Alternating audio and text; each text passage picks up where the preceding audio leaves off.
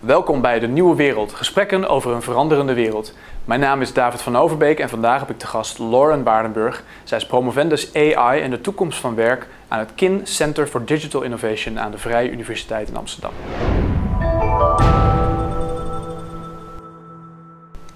Lauren, welkom. Jij hebt onlangs een eh, boek geschreven over AI en de toekomst van werk. Ehm, we gaan het in het gesprek uitgebreid uh, daarover hebben met elkaar. Kan je misschien eerst even kort aangeven ehm, waarom je dit boek nu geschreven hebt?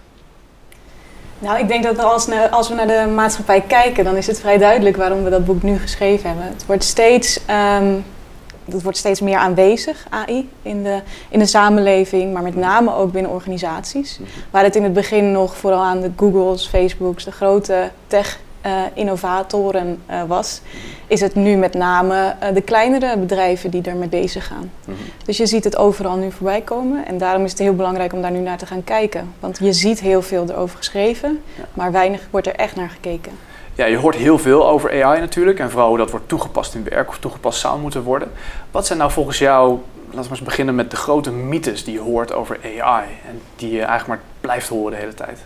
Ja, ik vind toch de grootste mythe, um, wat er veel in de populaire media wordt gezegd, dat het een soort deterministisch pad heeft, AI. Wat bedoel je dus daarmee? Je, uh, AI, daar ben je, je hebt twee opties. Of je bent er volledig aan onderworpen, ja. je, bent, um, je kan er niks tegen doen, je, dat zit ook een beetje in de huidige uh, documentaires erover. Mm -hmm.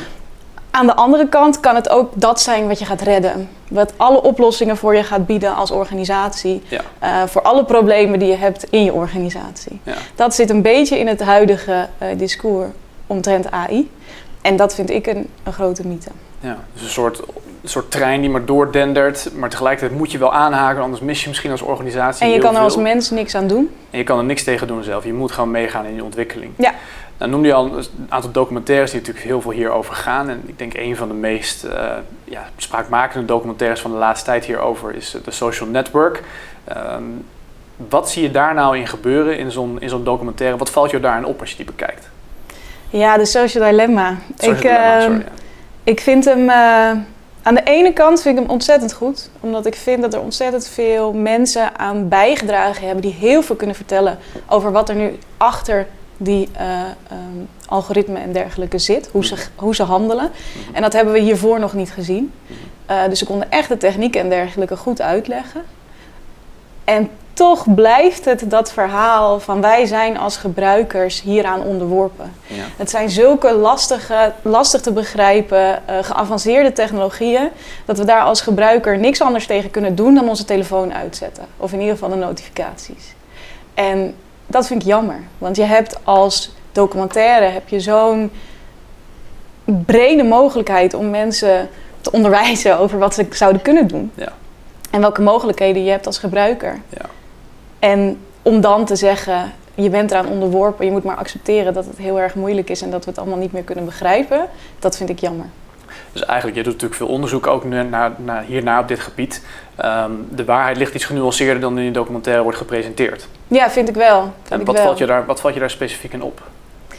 Nou, het wordt. Kijk, deze technologieën, als je het hebt over de AI van nu, en daar kan je natuurlijk een hele lange debat over hebben over wat AI precies is. Maar als je kijkt naar de technologieën die nu ge gebruikt worden en ontwikkeld worden, die zelf kunnen leren tot op een bepaald niveau, die worden steeds meer wat we noemen geblackboxed. Dus je kunt steeds minder zien hoe ze tot bepaalde voorspellingen kunnen komen.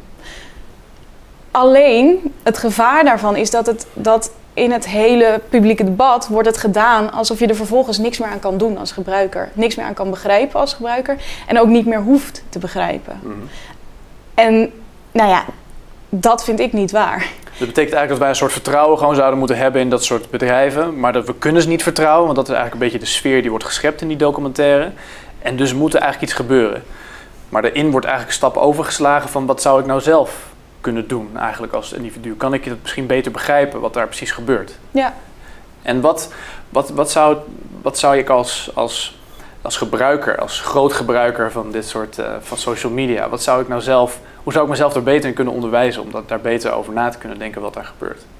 Nou, probeer eens zelf wat meer open te staan voor Nee, mijn boek, nee. nee, maar Tuurlijk. onder andere.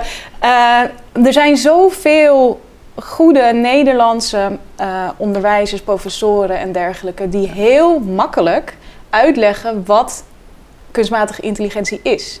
Wat het doet, wat het kan, wat het nodig heeft. Ja. Denk aan bijvoorbeeld eh, Jim Stolze, die heeft op YouTube heel veel eh, eh, filmpjes. Dus je hoeft ook niet helemaal terug naar de universiteit om dat te gaan leren. Maar je kan zelf als gebruiker gewoon eens interesse gaan tonen in wat betekent het nu eigenlijk. Mhm. Wat heb ik nodig? Wat kan het doen? Ehm, en natuurlijk is dat nog steeds, het is, is het heel breed. Je kan heel veel dingen lezen.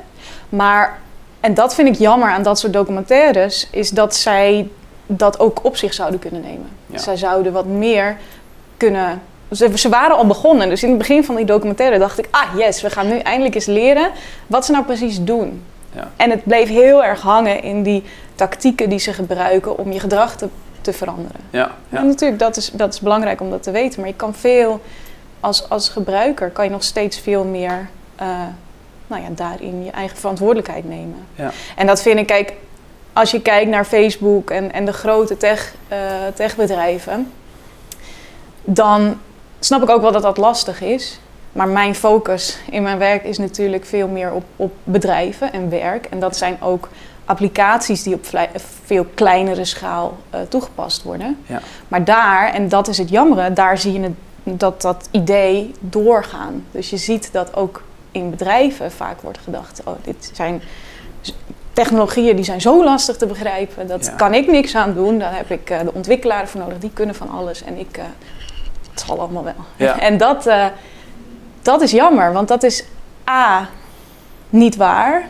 En B, draagt het ook niet bij aan een goede implementatie van dat soort technologieën in je, in je werk, in je bedrijf. Ja, dus er heersen nogal wat, wat mythes eigenlijk rondom AI. En ook eh, in die documentaire worden die mythes niet altijd even goed uitgepluist. Soms blijven ze gewoon nog bestaan.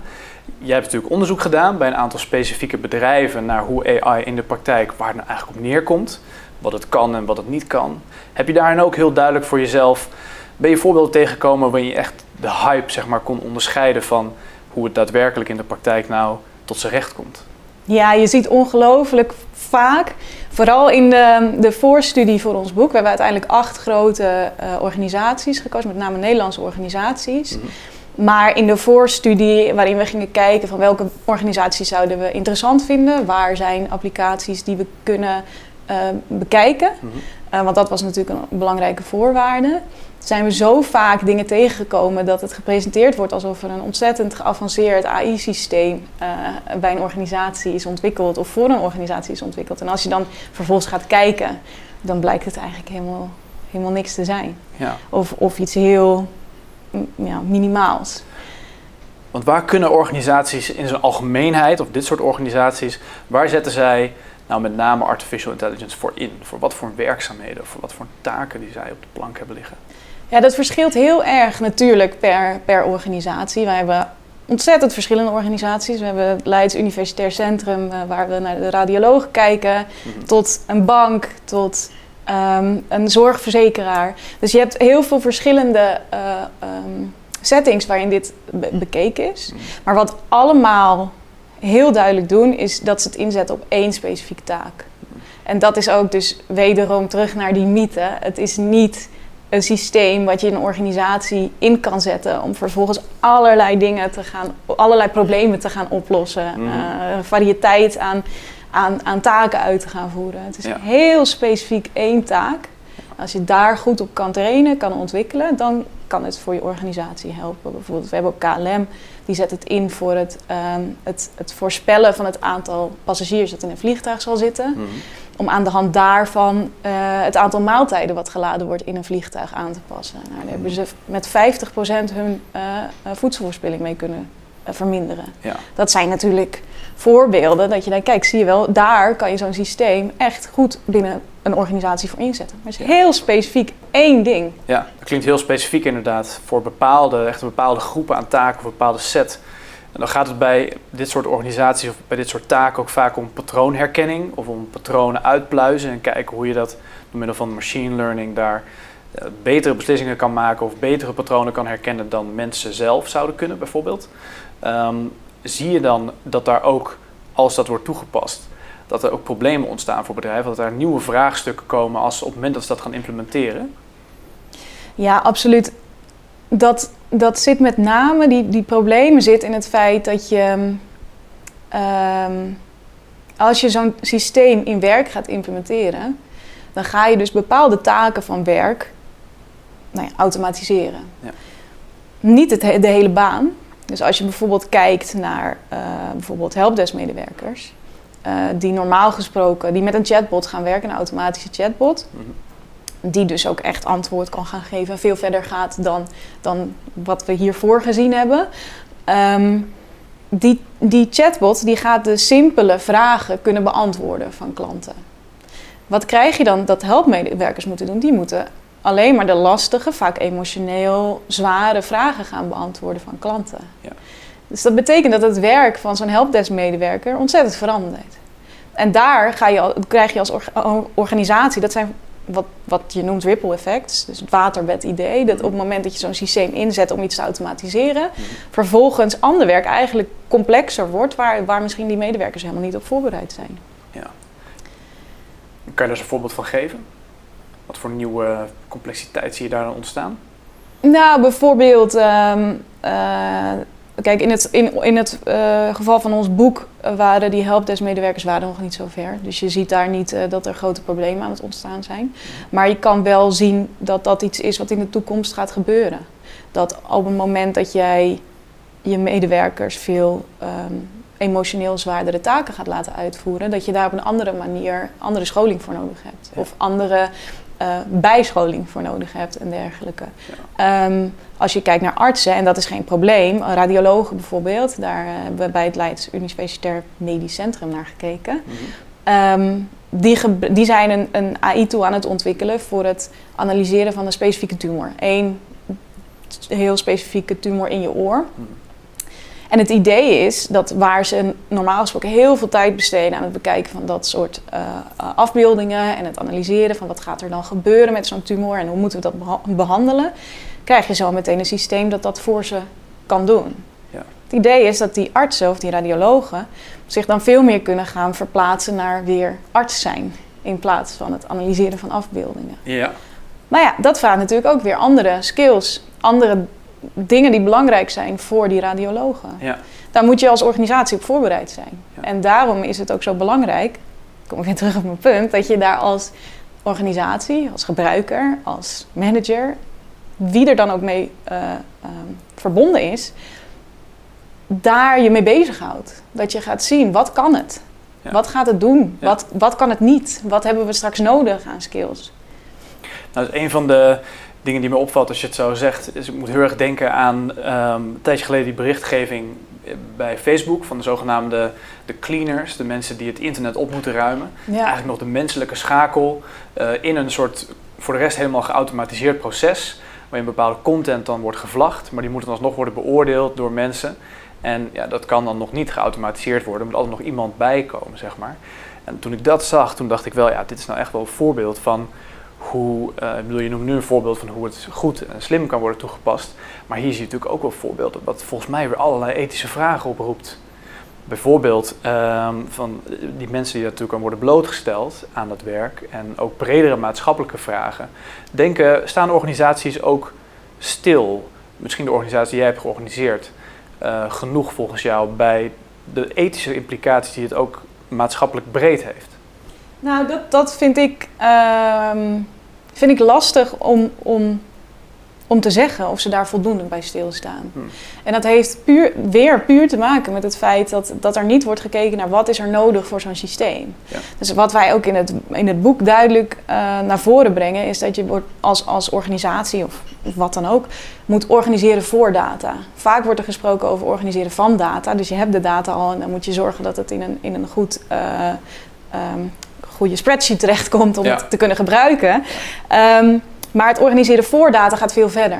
Daar moet je echt over nadenken. Wat voor data heb ik eigenlijk nodig voor het uitvoeren of het ontwikkelen en het uiteindelijk laten uitvoeren van zo'n taak? Daar zitten ontzettende ethische vraagstukken aan. Als je kijkt, we hebben ook een voorbeeld van een HR-afdeling die het gebruikt voor de recruitment. Mhm. Die hebben ehm 300 van hun medewerkers de, de testjes laten doen die nodig waren ehm, nou ja, om dat systeem te ontwikkelen. Want dat is dus ook grappig. Hè? Heel veel mensen denken, we hebben big data. Alles is al aanwezig. En die data, die gaan we gewoon in zo'n systeem voeren. Ja. En dan hebben we iets. Dan heb je het. Die moet gewoon nog alleen maar georganiseerd en geanalyseerd worden en dan... Ja, dan hebben we een prachtig systeem. Nou, dat is natuurlijk niet waar. Dat is, dat is wat we als allereerste willen laten zien in het boek. Dat voor ieder systeem, omdat ze nog zo ongelooflijk narrow zijn... Voor ieder systeem heb je specifieke data nodig. Ja. Moet je, hoe beter de data aansluit op de specifieke taak die het uit moet gaan voeren, hoe beter het systeem. Dus krijg je in zo'n recruitment geval dat je dus je huidige werknemers, 300 van je werknemers, die testjes moet laten doen, zodat je die data hebt. Mhm. En dan moet je gaan kiezen. Welke variabelen wil ik meenemen? Ja. Welke variabelen vind ik belangrijk? Welke variabelen vind ik niet belangrijk voor het voorspellen of iemand succesvol wordt of niet?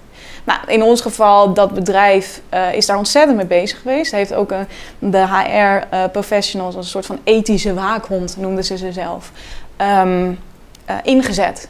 Om te kijken wat gebeurt er nu eigenlijk als we zo'n systeem ontwikkelen. Gaat dat dan voorspellingen maken die we willen of juist niet? Worden bijvoorbeeld mannen veel meer aangewezen dan vrouwen of andersom?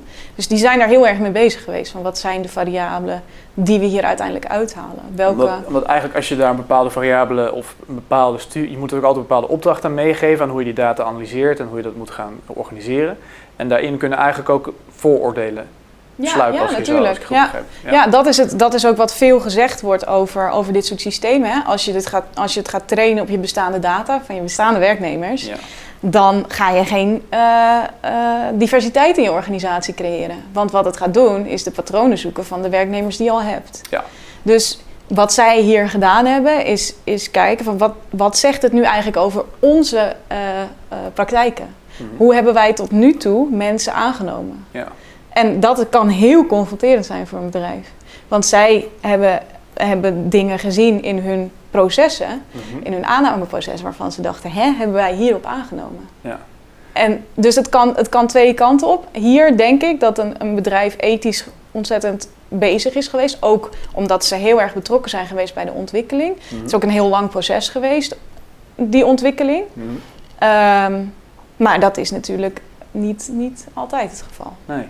Dat is ook wel een interessante afbakening van wat AI wel of wat niet kan inderdaad. Als je het hebt over patroonherkenning, over neem je eigenlijk een bepaald empirisch materiaal wat er al is en daar ga je analyse op loslaten, dat ga je organiseren. Maar wat als nou organisaties op zoek zijn naar nieuwe methoden of als op zoek zijn naar nieuwe manieren, kunnen ze dan ook nog zo gebruik maken van dit soort AI-technieken? Ja, dat is natuurlijk, dat is maar de vraag. Ehm, het is een samenkomst van die, dat, die tool Mhm. en hoe je daar vervolgens als organisatie mee omgaat. Mhm. Dus als jij het gebruikt, zoals net in mijn voorbeeld, als je het gebruikt om te kijken wat zijn de vooroordelen die we hiervoor hebben gehad bijvoorbeeld, Mhm. dan kan je vervolgens je eigen eh, werkpraktijken daarop aanpassen. Ja. Als je het gebruikt als dit gaat ons iets vertellen en dat gaat ons heel erg helpen en we gaan het opvolgen, Ja. Ja, dan zal je niet tot iets nieuws komen. Ja. Dus je moet altijd een soort openheid ook houden.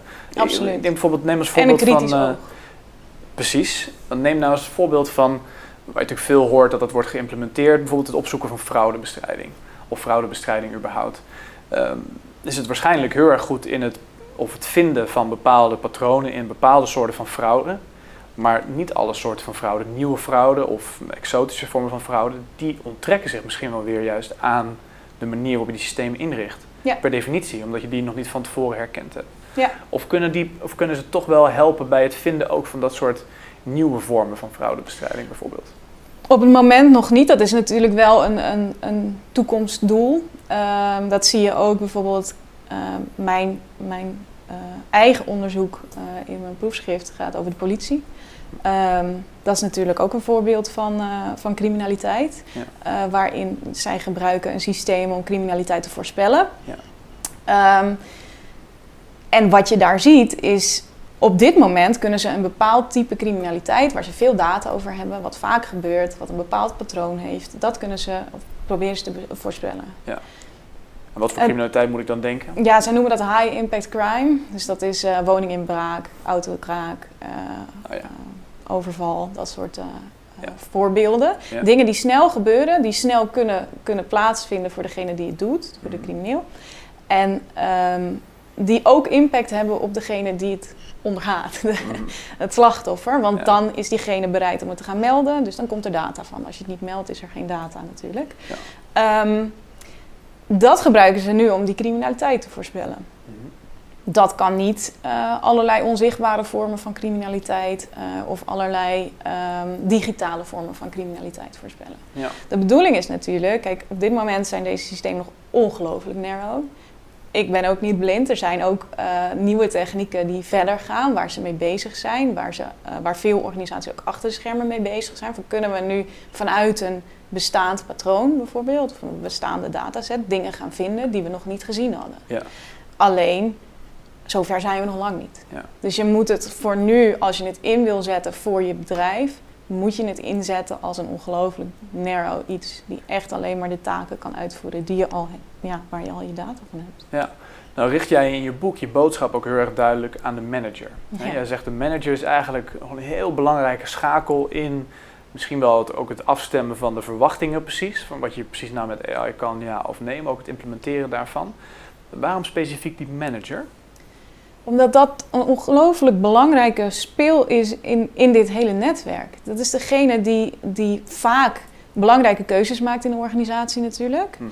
Ehm, maar ook vaak nog het overzicht heeft over alle verschillende groepen die hierbij betrokken zijn. Dus wat, wat wij ook proberen te laten zien in het boek, is dat er zoveel verschillende groepen betrokken zijn bij de ontwikkeling van AI. Niet alleen de ontwikkelaars, niet alleen de gebruikers. Je hebt Ja. soms ook ehm, de, wat wij noemen de brugfunctie, mensen die die systemen overbruggen voor de gebruikers.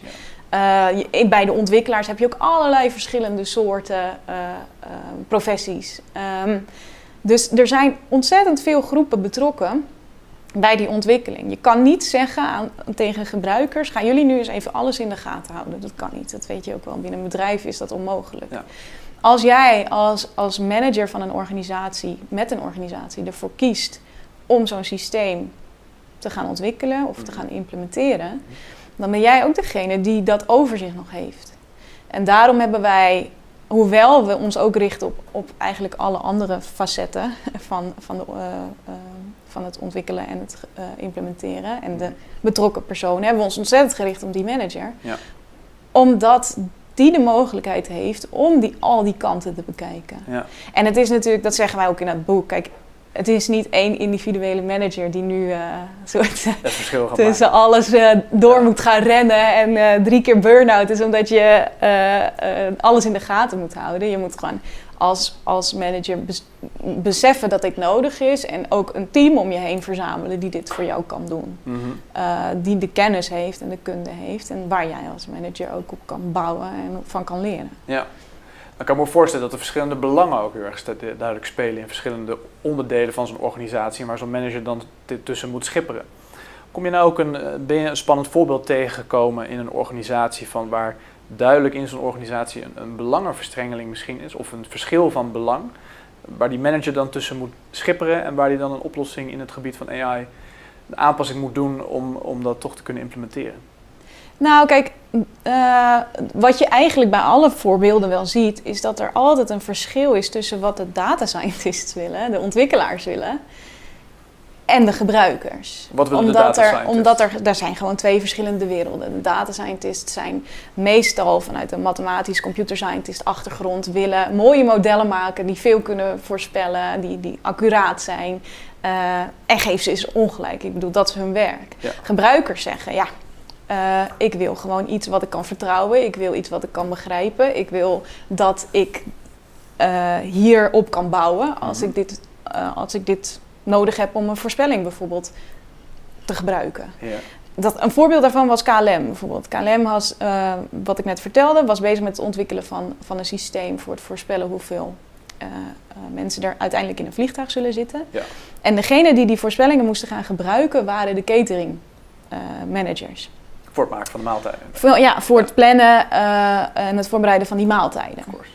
Nou, die waren altijd gewend om dat zelf te doen. Ze hadden daar al wel een, tool voor, maar niet eentje die voorspellingen kon maken.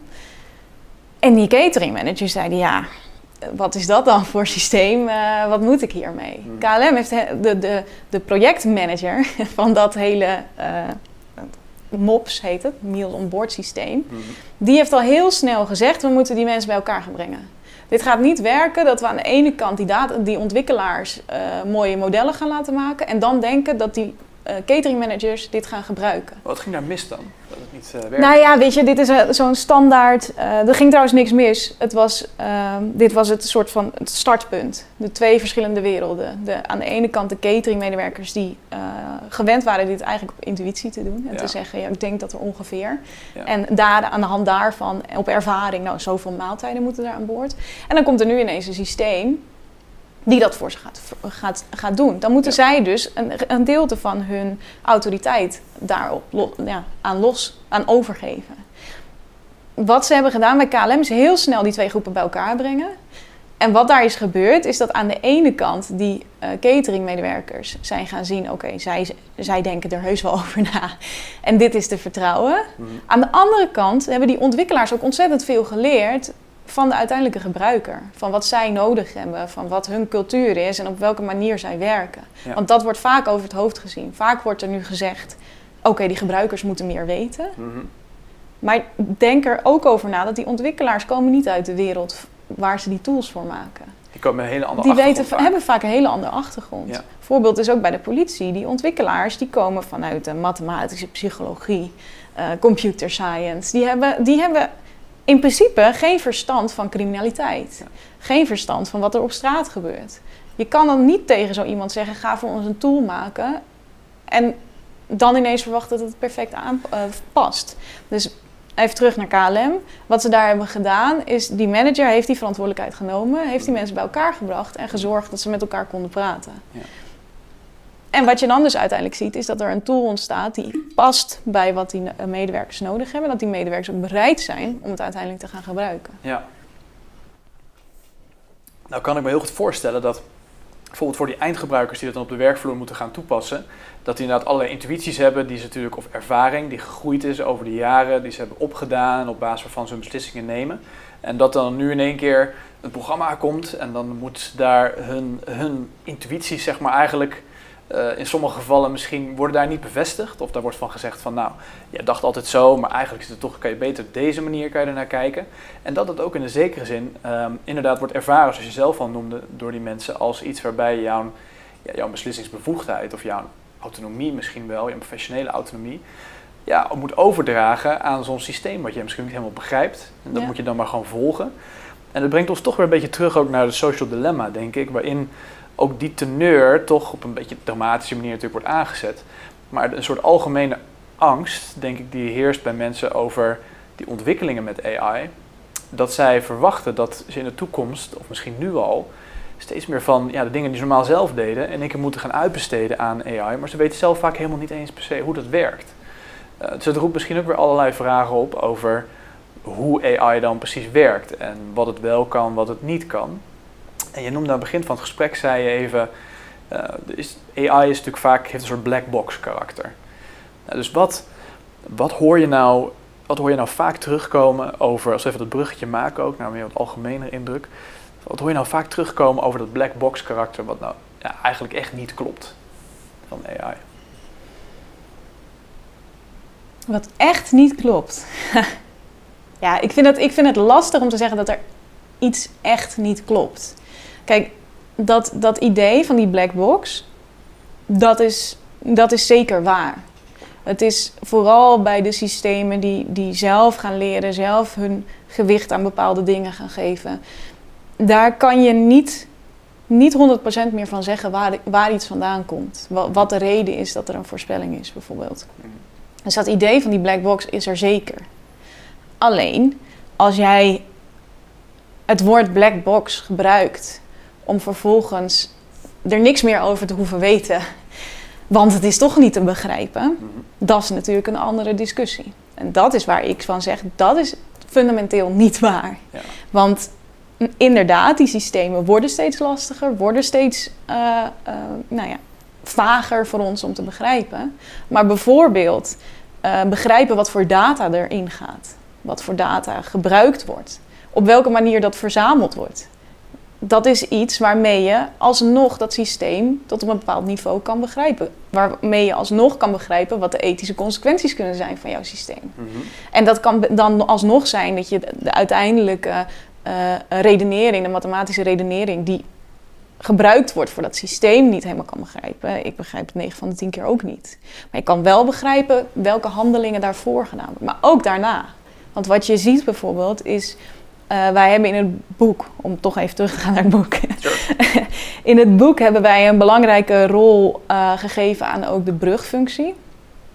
En ook daar zie je datzelfde probleem dat gebruikers niet eens zien wat er gebeurt op het moment dat je die brugfunctie een organisatie inbrengt. En op het moment dat die brugfunctie voor jou die AI-systeem gaat vertalen. Dus dat zie je bijvoorbeeld bij de politie. Daar hebben ze natuurlijk is een politieagent of een politiemanager. Dat is een hele andere wereld dan die voorspellingen van een, van een systeem. Ja. Maar daar hebben ze een, een brugfunctie tussenin gezet die die uitkomsten van het AI-systeem aanpast aan wat die politiewereld is. Dus die geeft een uitleg aan bijvoorbeeld de, de, de, plek waar iets voorspeld is. Dan geeft die brugfunctie een uitleg waarom, zodat het gecontextualiseerd wordt. Maar als je als gebruiker niet, niet kijkt naar wat die brugfunctie is en wat dat systeem is, dan ga je alles wat die brugfunctie doet zien als de objectieve uitkomst hmm. van het AI-systeem. Ja. En dat vind ik het, het, het probleem met het woord black box. Wij gebruiken het ook veel in het boek, omdat het, het is heel belangrijk dat je begrijpt dat je niet alles meer kan begrijpen. Maar nog veel belangrijker is dat je begrijpt dat je ook dingen wel kan begrijpen. En eigenlijk de, waar we een beetje gesprek mee begonnen, is dat naar jouw idee er bijvoorbeeld als je dan kijkt naar zo'n uh, documentaire zoals Social Dilemma, daar net even iets te snel wordt gezegd van oh, we er helemaal niks meer van. En er zijn hier allemaal operaties aan het werk achter de schermen en die bespelen ons. Maar dat is eigenlijk veel genuanceerder. Ja. Maar wat, wat zouden de gevolgen er dan toch van zijn, gewoon in bredere, bredere, bredere opvatting zeg maar, van um, als mensen uh, ja, toch niet dat, dat de, de, de informatie meekrijgen of de, de opleiding misschien of de kunde of de kennis om beter over AI na te kunnen gaan denken? Nou, je ja, in welke context? in welke setting? Nou ja, bijvoorbeeld, je hebt natuurlijk, je, hebt op bedrijfsniveau heb je daarover nagedacht. Dat is natuurlijk denk ik heel concreet. Daar kunnen we misschien zo meteen nog even terug naartoe gaan. Maar als je eerst begint bij gewoon maatschappelijk, zeg maar. Dat mensen dus misschien na het zien van die documentaire toch wel denken van... Ja, wat gebeurt hier eigenlijk, weet je wel? Ik word, ik word bespeeld en ik, ik kan er niks aan doen. Er zijn hier gewoon krachten aan het werk die sterker zijn dan mijzelf. Daarvan zeg jij natuurlijk, denk ik terecht, van nou wacht eens even, eerst even rustig kijken wat gebeurt hier precies. Uh, wat, wat zouden daar toch dan de, de, consequenties van kunnen zijn als we niet uh, daar beter over na kunnen denken, over wat er precies gebeurt? Nou, kijk, je krijgt ook als je kijkt naar de adviezen die dan in zo'n documentaire worden gegeven, waarin ze zeggen: zet je notificaties uit van je telefoon. Ja. En uh, in het allerergste geval verwijder al je social media. Nou, iedereen moet zelf weten wat ze daarmee doen. Maar je je zet daar mensen niet toe aan om kritisch te kijken naar wat er met ze gebeurt. Waar ze aan het begin van die documentaire bijvoorbeeld lieten zien van je wordt op een bepaalde manier getriggerd, mhm. is hun advies zet het dan gewoon uit. Ja. Ik zou zeggen, oké, je wordt op een bepaalde manier getriggerd. Hoe komt dat? Ja. Waar komt dat dan vandaan? En op welke manier kan je daarmee leren omgaan? Ja. Want het zijn natuurlijk wel dingen die, die we zien in onze, onze samenleving en waarvan we niet zomaar kunnen zeggen dat gaat zomaar weg. Ja, nou precies. Ik vraag het eigenlijk omdat je in je boek zegt natuurlijk heel duidelijk van binnen de context van het werk is de manager, de, wat jou betreft de enige, niet, niet de enige, maar de aangesproken persoon in ieder geval om daar voortouw in te nemen en ook goed uit te leggen wat wel en wat niet kan, waar AI wel of niet toepasbaar is en wat niet. Maar als je het meer een soort, als je dan die, die documentaire bekijkt, dan viel mij in ieder geval op dat als je het over dezelfde problematiek hebt, maar dan maatschappelijk breed, dat er niet echt een soort um, de voorlichting daarover misschien ontbreekt. Of ergens de kennis en de kunde bij een breed publiek. Ook bij mezelf zitten er ook soms dingen in waarvan je denkt, wow, weet je wel, dat het in één keer naar boven komt. Wie zou daarin, wat dat betreft, het voortouw, waar zou daar het voortouw moeten worden genomen om mensen beter uh, inzichtelijk te maken wat AI nou precies wel kan en wat het niet kan. Wat het wel met je kan doen en wat het niet met je kan doen. Nou, ik denk dat daar voor een gedeelte eh, eh, de overheid wel een, een, rol kan spelen, op wat voor vorm dan ook. Ehm, ik denk ook, daar, en daar, daarom vind ik dit soort documentaires ook ergens jammer dat dit de ondertoon is. Ik denk dat wij met z'n allen, vooral onze generatie, zoveel naar dit soort documentaires kijkt dat daar ook een belangrijke rol zit. Er zit je kan een heel andere informatieve rol spelen. En ik snap dat zo'n documentaire moet natuurlijk ook een bepaalde trigger zijn. Hè? Dus ik mm. zeg niet dat dit allemaal opnieuw moet. Maar er, je kan daarin ook op een andere manier mensen informeren. Je hoeft ze niet bang te maken zeggen... de enige oplossing die je hebt is het uitzetten van je telefoon. En, dat, uh, en vanuit de overheid is de enige oplossing die er is het uh, uh, begrenzen van de technologie of de technologieplatforms of de technologiemakers. Dat is mhm. natuurlijk ook niet waar. Er zijn heel veel um, verschillende invloeden en dat is wat we in het boek ook proberen te laten zien. Het is niet alleen de ontwikkelaar. Die gaat niet, die, dat is niet de grote boze wolf die, uh, die alle, alle slechts in de wereld wil brengen. En de gebruiker is niet, niet alleen maar het, het schaap wat, wat volgt. Ja. of opgegeten wordt in dit geval. Ja. Um, dat is veel genuanceerder. En ik vind het jammer dat dat dus niet naar voren komt en dat het, het algemene discours juist wel dat is. Wij zijn volgers, wij, wij moeten ons er maar aan overgeven. En als we dat niet willen, dan zetten we onze telefoon uit. Ja, maar dan lijkt er toch ook in die documentaire wel een soort iets, iets te spelen, wat denk ik misschien ook in een bedrijfscontext kan spelen. Dat um, ja, aan de ene kant natuurlijk die nieuwe ontwikkelingen hebt, je ziet dat AI wordt toegepast, wordt geïmplementeerd en dergelijke. Dat er ook een bepaald design achter zit, een bepaalde opvatting van hoe het zou moeten zijn. Maar dan komt het in de praktijk en dan blijkt het opeens uh, heel anders ook toegepast te kunnen worden. En dan gaat het eigenlijk een beetje, ja, in de documentaire wordt volgens mij aangekaart als een soort Frankenstein-achtig iets. Het gaat zijn eigen leven leiden, natuurlijk gedramatiseerd. Hè. Maar um, dat, dat eigenlijk als je dit soort technologieën dan loslaat op de samenleving, dat er dan ook weer een hele nieuwe dynamieken kunnen ontstaan. Die misschien helemaal niet inderdaad door die ontwerpers in eerste instantie ingegeven waren. Maar die dan toch uiteindelijk, ja, dat wordt dan toch zo gebruikt. Ehm, bijvoorbeeld ook als je kijkt naar uh, wat natuurlijk gebeurde met de invloed van Facebook op de, nou, in dit geval de Amerikaanse presidentsverkiezingen en alles daaromheen.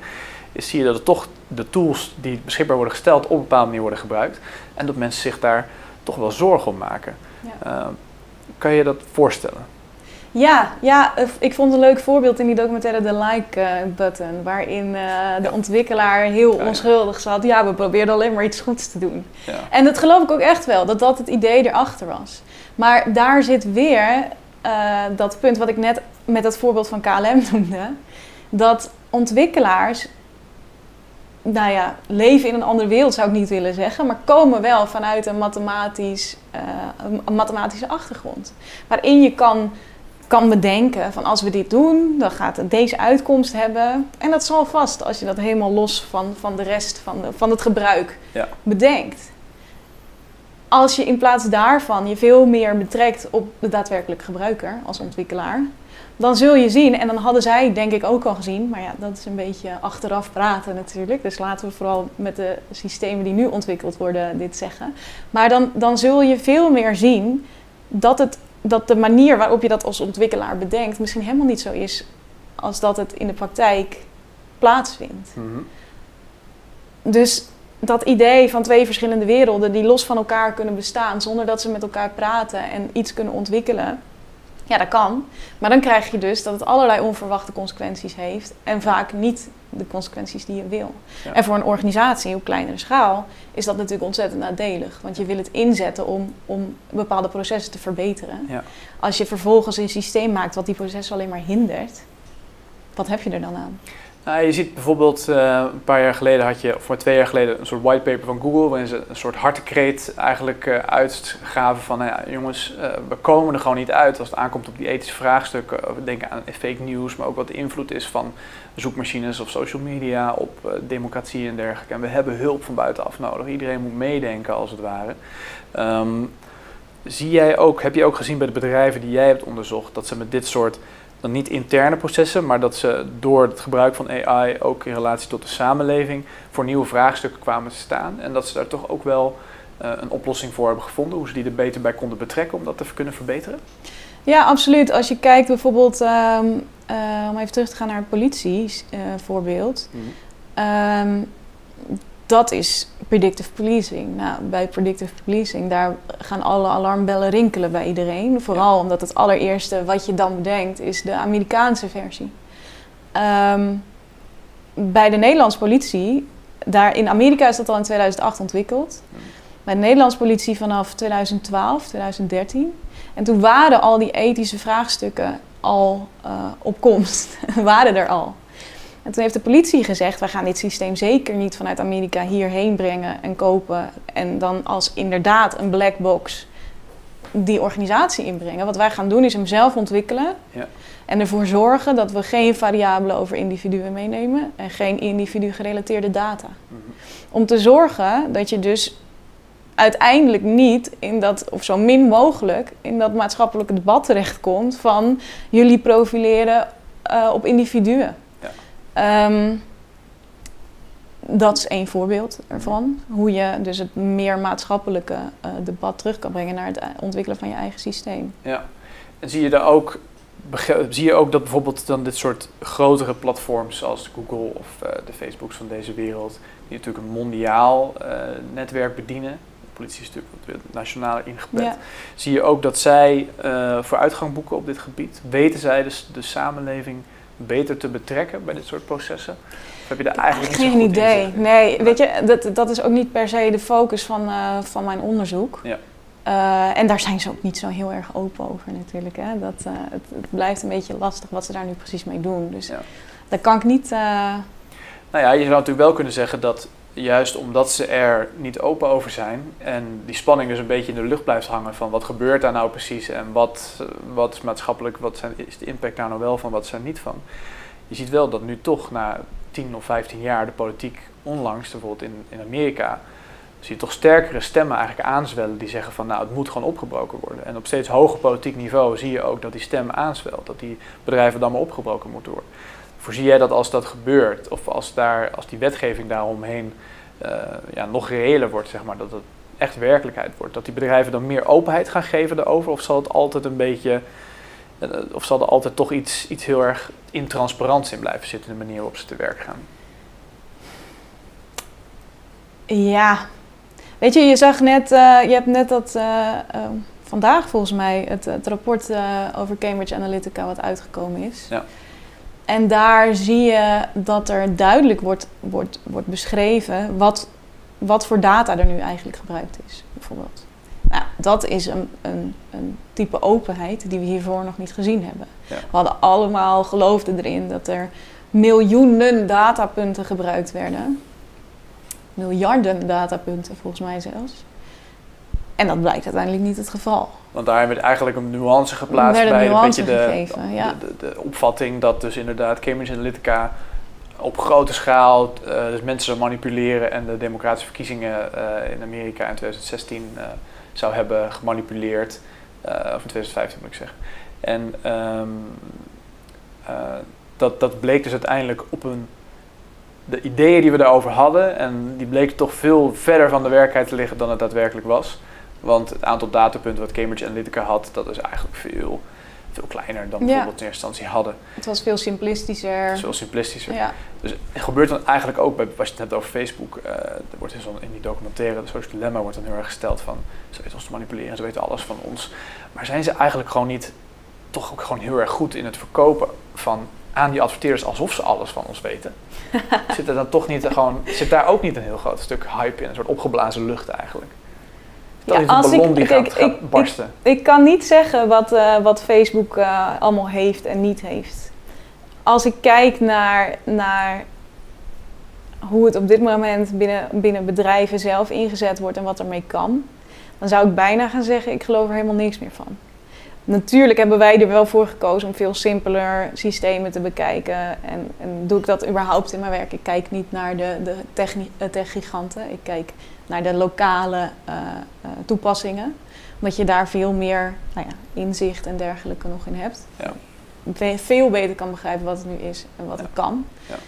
Ja. Um, maar ik, ik, ik durf je wel te volgen in dat ik denk dat een groot gedeelte uh, van waar we op dit moment in geloven ook wel. Gebakken lucht. ja, Toch wel. Een verkooptrucje is. Ja. Nou, ja. Heel mooi. Ja, mochten, mochten adverteerders nou die documentaire hebben gezien en denken, nou, daar moeten we nog meer op inzetten, dan kunnen ze in ieder geval bij jou terecht, Lauren. Want dan weet jij nog wel een aantal mythes uh, te Ja. voor ze. Ik wil je hartstikke bedanken voor het gesprek. Dankjewel. Ja, dankjewel.